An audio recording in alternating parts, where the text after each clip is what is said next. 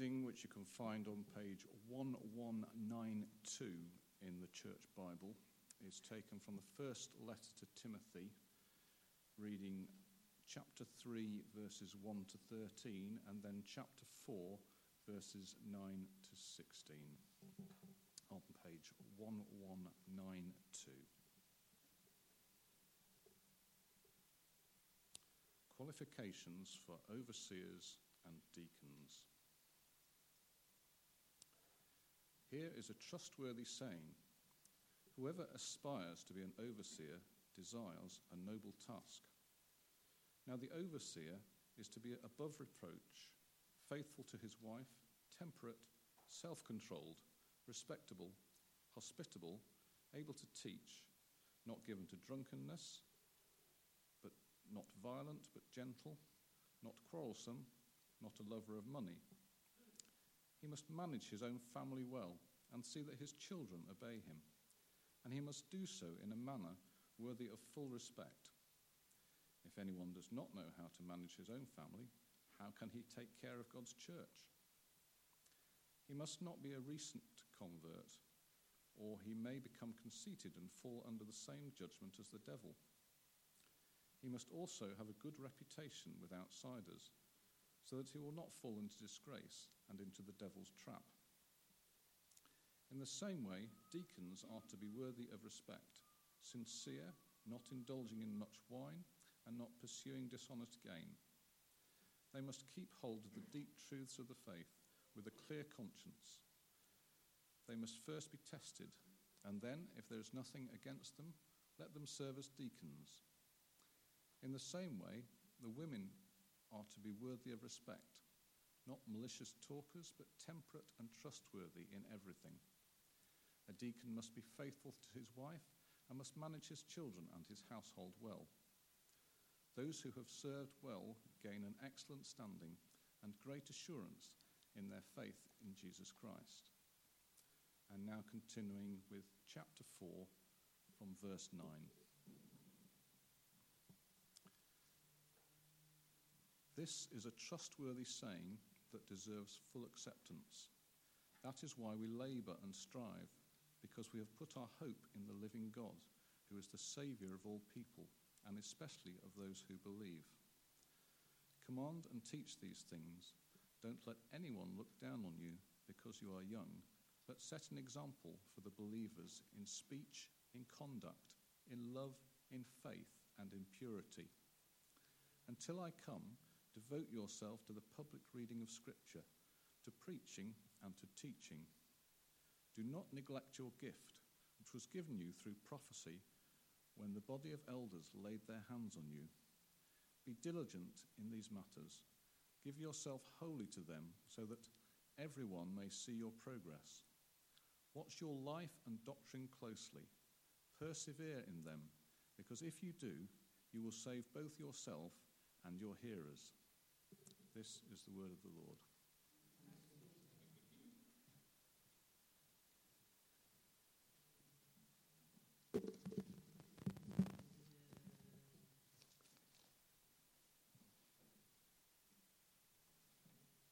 Let's um, let's pray.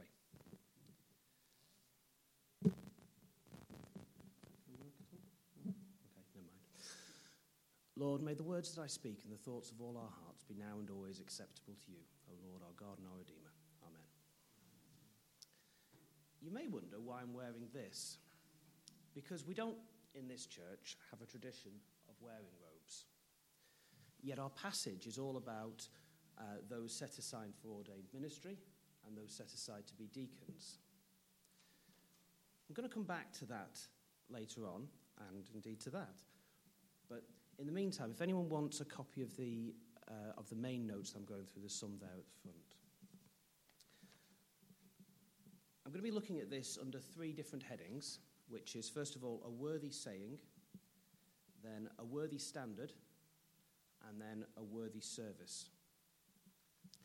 So you're going to need your Bibles open at page eleven ninety-two, um, though we will obviously dip elsewhere as well, as usual. So, a worthy saying. A worthy, a trustworthy saying. Paul uses these words five times in the pastoral epistles, that is in First Timothy, Second Timothy, and Titus. And so the first one we had in First Timothy one, verse fifteen, where Christ came to save sinners. Here is a trustworthy saying that deserves full acceptance. Christ Jesus came into the world to save sinners, of whom I am the worst, says Paul the Apostle. The second one we've got is at the start of our passage, uh, chapter three, verses one to seven. Here is a trustworthy saying, whoever aspires to be an, o- an overseer desires a noble task. The third one we've got comes in our, our the second portion of our passage, uh, which is uh, uh, First Timothy chapter four, verses eight to ten, although verse nine is the one which uh, which features the words. Um, For physical training is of some value, but godliness has value for all things, holding promise for both the present life and the life to come. This is a trustworthy saying that deserves full acceptance. Okay? And there's going to be a, a separate sermon in two weeks' time on that, so we're not going to get into that. Um, we're just noting it as we go. And then there are two other worthy sayings in Second Timothy two, verses eleven to thirteen, that he remains faithful. Here is a trustworthy saying, if we died with him, we will also live with him. If we endure, we will also reign with him. If we disown him, he will disown us. If we are faithless, he remains faithful, for he cannot disown himself. And then finally, in Titus three, verses one to eight, we are saved by grace. Now what? But when the kindness and love of God, our Saviour, appeared, he saved us, not because of our righteous, because of righteous things we had done, but because of his mercy. He saved us through the washing of rebirth and renewal by the Holy Spirit, whom he poured out on us generously through Christ Jesus our Saviour, so that having been justified by his grace, we might become heirs, having the hope of eternal life. This is a trustworthy saying. So this is what Paul's talking about when he's talking about a trustworthy saying, a worthy saying.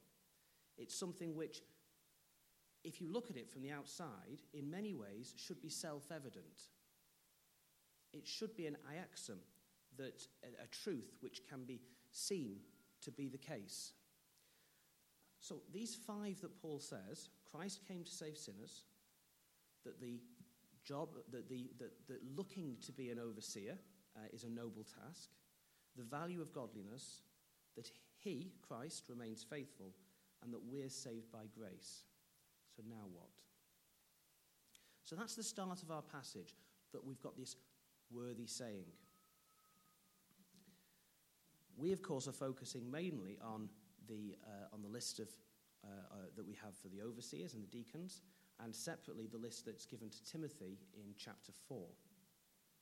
And so in chapter four, verse ten, we're told, this is why we labour, because we have put our hope in the living God, who is the Saviour of all people, especially of those who believe. This is a worthy saying. Those who aspire to be overseers are setting out upon a noble task. But this is why we labour, a worthy saying, because God is living, and it is in him whom we believe. And so then Paul sets out the standard for overseers and deacons. Now, when we look at this passage and we see overseers and deacons, and we go... Um, We can look at um, we can look at what Cranmer wrote in um, uh, in the opening to the uh, uh, uh, to the B C P. It is evident unto all men diligently reading Holy Scripture and ancient authors that from the apostles' time there have been these orders of ministers in Christ's church, bishops, priests, and deacons. Thus begins the preface to the Ordinal of the Church of England, which still remains one of our foundational formularies and thus, by extension, one of the defining documents of the Anglican Communion. So that's the standard that we currently look to. Now, there was a, an Anglican bishop called um, uh, J B Lightfoot who, uh, who did a study uh, back in the eighteen hundreds, uh, which showed that, in fact, the word that we use as bishop, uh, the one which comes from episcopi, and the word that we use for priest, which comes from the word presbyter, are in fact one and the same. So the overseer that we see in our passage is a sort of priest, bishop, a presbyter, episcopi. They're two different words for the same function. And you can see this, um, you can see this elsewhere. So nobody doubted that bishops had existed in the second century, and some were prepared to concede that their office might be of apostolic origin. But whether might be said about that, the issue in dispute was whether bishops were prescribed by the New Testament as necessary, as a necessary ingredient of church government. As far as the three distinct orders were concerned, Cranmer clearly believed that they could be found in Scripture, and he therefore saw no reason to modify the status quo in the Church of England. But he made no effort to support this from Scripture. Cranmer's somewhat cautious appeal to history has allowed his approach to survive more recent critical study, which has generally rejected the Roman Catholic and to some extent also Orthodox and Anglo-Catholic theory of a direct apostolic succession of bishops. Now, that's what Gerald Bray writes about, uh, about this. It's sometimes been argued that the presbyteri, the presbyteri represented the legalistic inheritance from the Jewish Christians because the, the title comes from uh, the, the one which would be used in the synagogues. So when you, uh, the person who is the senior person would be, would be identified as the presbyter. Whereas the episcopi moved in the Pauline freedom of the Spirit because it comes from the Greek. And certainly the Greek churches had a uh, had an affinity for Presbyterianism to a much later extent than they did elsewhere.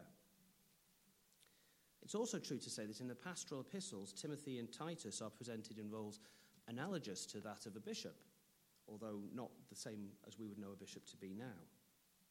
But whether these assignments were temporary or permanent, we can't say.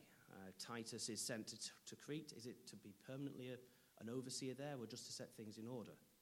Timothy, in our passage, is given instructions as to how he's to, to manage the church, how he's to, to appoint pastors, and yet there's a, a temporariness to it as well.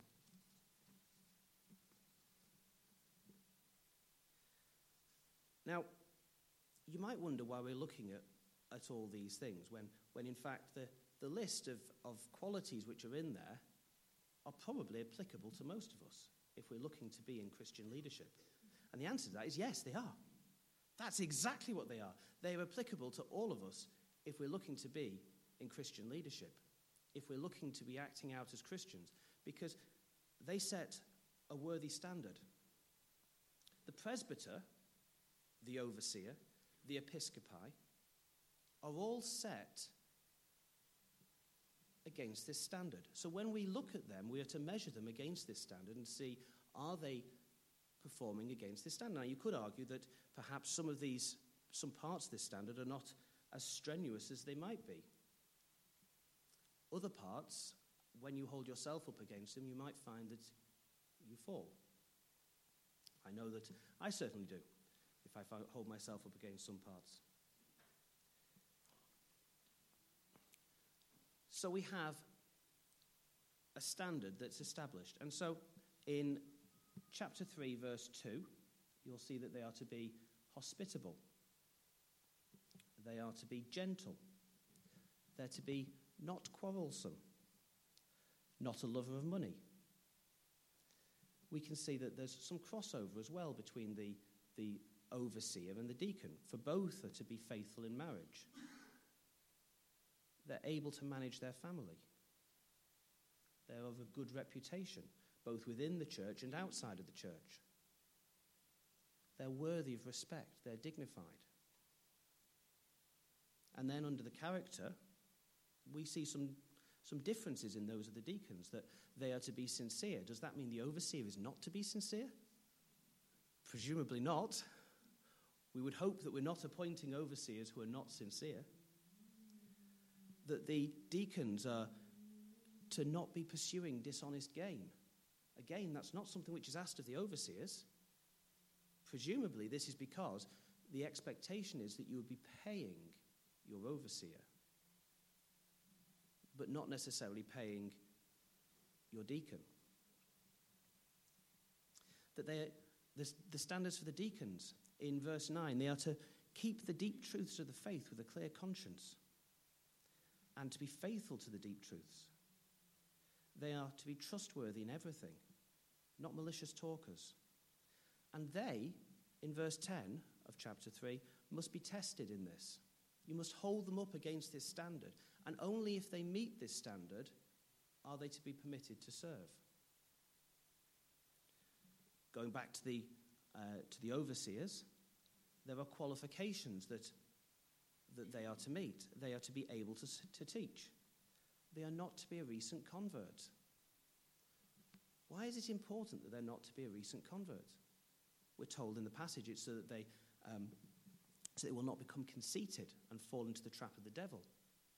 But it's it's as much as anything so that we have somebody who is rooted and grounded in their Christian faith, who knows what they're talking about and can do so with maturity.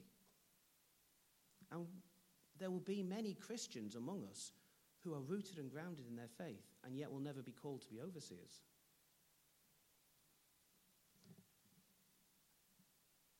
And then they should be above reproach in verse two.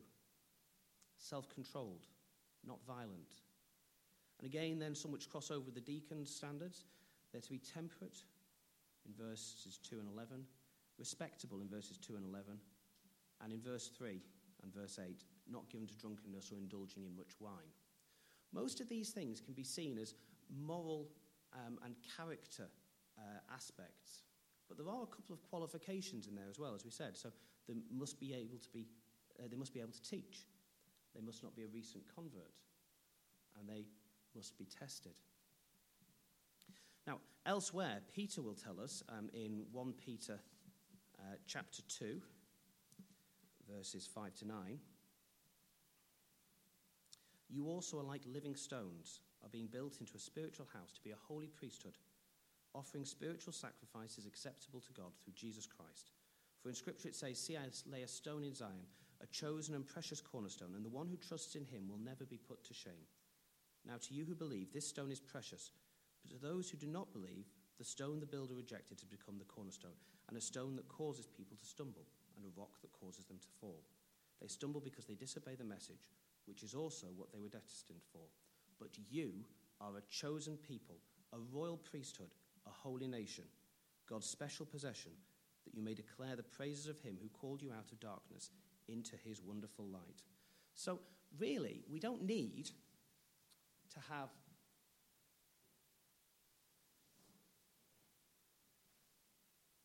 special robes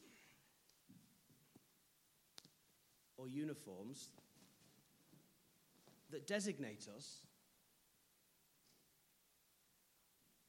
as Christians. I mean, don't get me wrong, we can we can wear something that identifies us as Christian if we want, um, and it will perhaps help in our witness. But there is nothing that we need to wear to identify us as Christians, because we are a priesthood of royal believers. A priesthood, a chosen people. And so the qualities which are set out, that worthy standard which is set out for the overseers and for the deacons, is as much applicable to you and I. So how do we match ourselves up against that standard? Are we hospitable? Are we gentle? Are we not quarrelsome? What is it that motivates us? Is it a love of money? Is it love of status? Or is it trying to get that message out to people that they can be saved because God himself came down into the world to save them? And that it's nothing to do with what they can do, because it's all been done for them already. Yes, we're all called to be faithful in marriage, to be the one husband of one wife. And, you know, our passage does raise some interesting questions for, for those who believe in a, it, that, that the priesthood is open to all. Uh, there are headship issues there. If you want to look into that in further detail, um, I suggest you have a look at um, Gerald Bray's essay. Uh, he will eloquently uh, argue about that, and you can you can form your own opinions. But we we are in a church where that has already become the accepted norm now. That that ministry, although it is set out quite clearly in uh, First Timothy uh, chapter three, that it is he, he, he, that ministry is open to all. Because elsewhere we will see that Paul lays out a creation order. God the Father, God the Son, man and woman.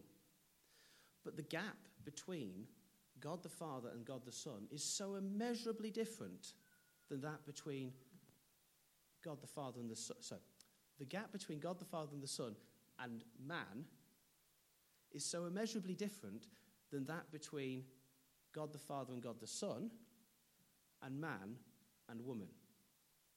So although there is this created order, it almost seems bizarre that Paul pushes these together in First Corinthians, because surely the gap is too large for us to, to be able to bridge it. And we can't. It's only through Christ that we can. It's only through Christ's death upon the cross that we can do any of this. For in our nature, we are sinful. As indeed Paul said in his first trustworthy saying, Christ Jesus came into the world to save sinners, of whom I am the worst. I'm fairly sure we could think of worse sinners than Paul. But that's not how he sees it, for he sees his own sin. And that might not be how you see it when you look at your life, because it's your sin that you need to focus on, not other people's. Moving into chapter four, and partially staying in chapter three as well, we have a worthy service. So, Timothy has been given all these different standards that will apply to, to overseers, and this, this idea that it is a noble task that some will seek out to become overseers, whether that's in the local house group or the local church, whether that's wider, whether it's being an international speaker and evangelist, whether it's being a missionary, or whether it's just witnessing to their friends and neighbours. It is a noble task to be held up against a worthy standard. But a worthy service also exists. So the deacons are called to serve, as we are called to serve. The one who we can identify most with that is, of course, Christ himself. He comes into the world, he identifies himself as a deacon. At the Last Supper, he takes off his robes, puts a towel round his waist, and washes and dries everybody's feet. The lowliest job of all. During his lifetime, when he's meeting with people, he is meeting with people and saying to them, I'm eating, I, I, he eats with the people who everyone else will not eat with. He associates with the people who no one else will associate with. And he doesn't make himself sinful by doing so. Instead, his righteousness becomes contagious. And they get a little bit of that righteousness, just by touching his robe in some cases. It's contagious. Is that the way we're living? That we're going to have a contagious faith, a standard that others look to and say, what is it that they've got? What is it that makes them stand up in that way? Stand up and be counted, but stand in a worthy way as well. A worthy service. Verse ten, for the deacons, it says, let them serve.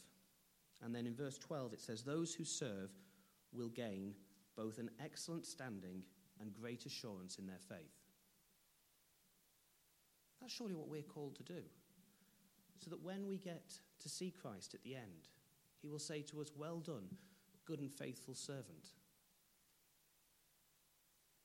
That is the reward that we should be seeking for. That is what we should be putting our efforts into. Not being lovers of money, nor lovers of status.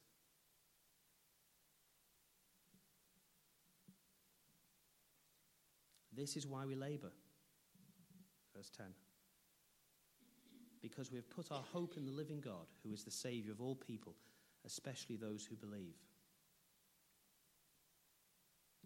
And so Timothy is given some helpful ways in which his service can be shown out in the community of which he is an overseer. He's, first of all, told to silence the criticism. That might seem an odd thing to be told, given that, you know, we're, we're, we think that Christians are to be tolerant. But he's told to silence the criticism, to teach and to command, verses eleven, twelve, and fourteen. Don't let others look down on you because due to your age. Timothy, we, we think he's probably in his uh, in his early to late thirties. I mean, in today's society, I wouldn't actually say that's that young. Even in that society, I wouldn't have said it was. Jesus is thought to be thirty-three when he dies. And yet Timothy is here being referred to as being young. And then Paul tells him, do not neglect your gift given you through prophecy by the laying on of the hands of the elders. He's been set aside for this purpose.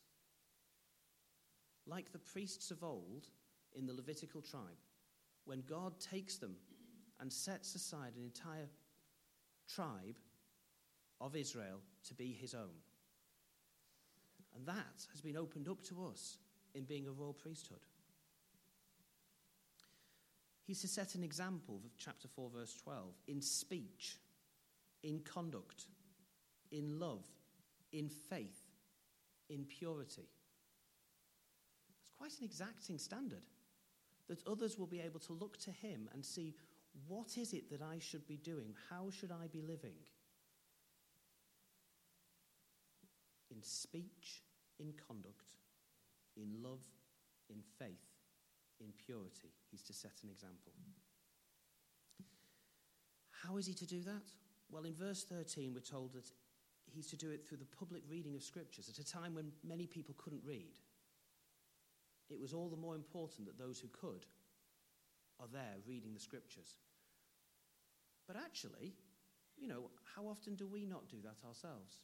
In our private readings, or indeed in our public readings. I was uh, I had the great privilege of being part of, a, of an entire Bible read through in London, uh, all some ten, uh, nine or ten years ago. They all sort of blur, don't they, as you get older? Um, yes, you can laugh, Gordon. I am getting older. Um, on an aside, Spurgeon, age twenty-one, was uh, appointed as the, uh, the the minister of a large Baptist church, and uh, this. Uh, This woman comes up to him afterwards and says, "Oh, Mister Spurgeon, your words do do me some good, but oh, you are so young." And he said, "Well, I, I, I suppose, madam, that if you'll grant me time, I'll grow out of that." Um, but yes, we are to do it in public reading of Scripture. A read through the whole Bible, it takes about seventy-two hours. It's such a witness. There was um, uh, there was another one which took place not so long back in um, in Blackpool, I think it was.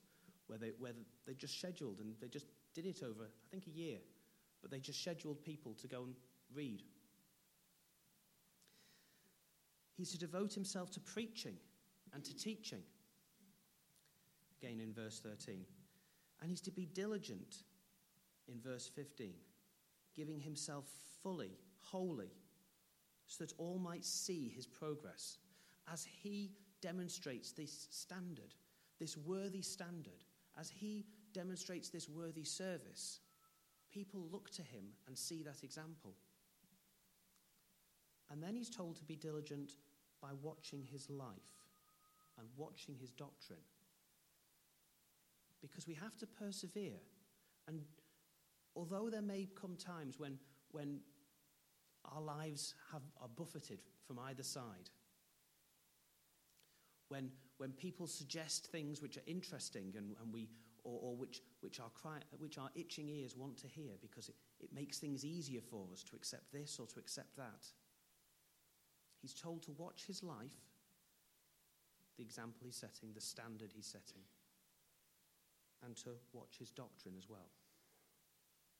So that, I think, is the challenge for us today. Are we going to listen to these worthy sayings that Paul has? That Christ came to save sinners, of which I am the worst. That whoever desires to be an overseer or a deacon or a leader in the church or a missionary or an evangelist or sharing Christ with their neighbour desires a noble task. That there is a value in godliness. That Christ remains faithful to us. And that we are saved by grace and by grace alone, not by anything we can do, not by any person we can become, not by any robes we can wear. It is the grace of Christ which saves us, and that alone. And a worthy service as we hold up that worthy standard, so that others might look to us.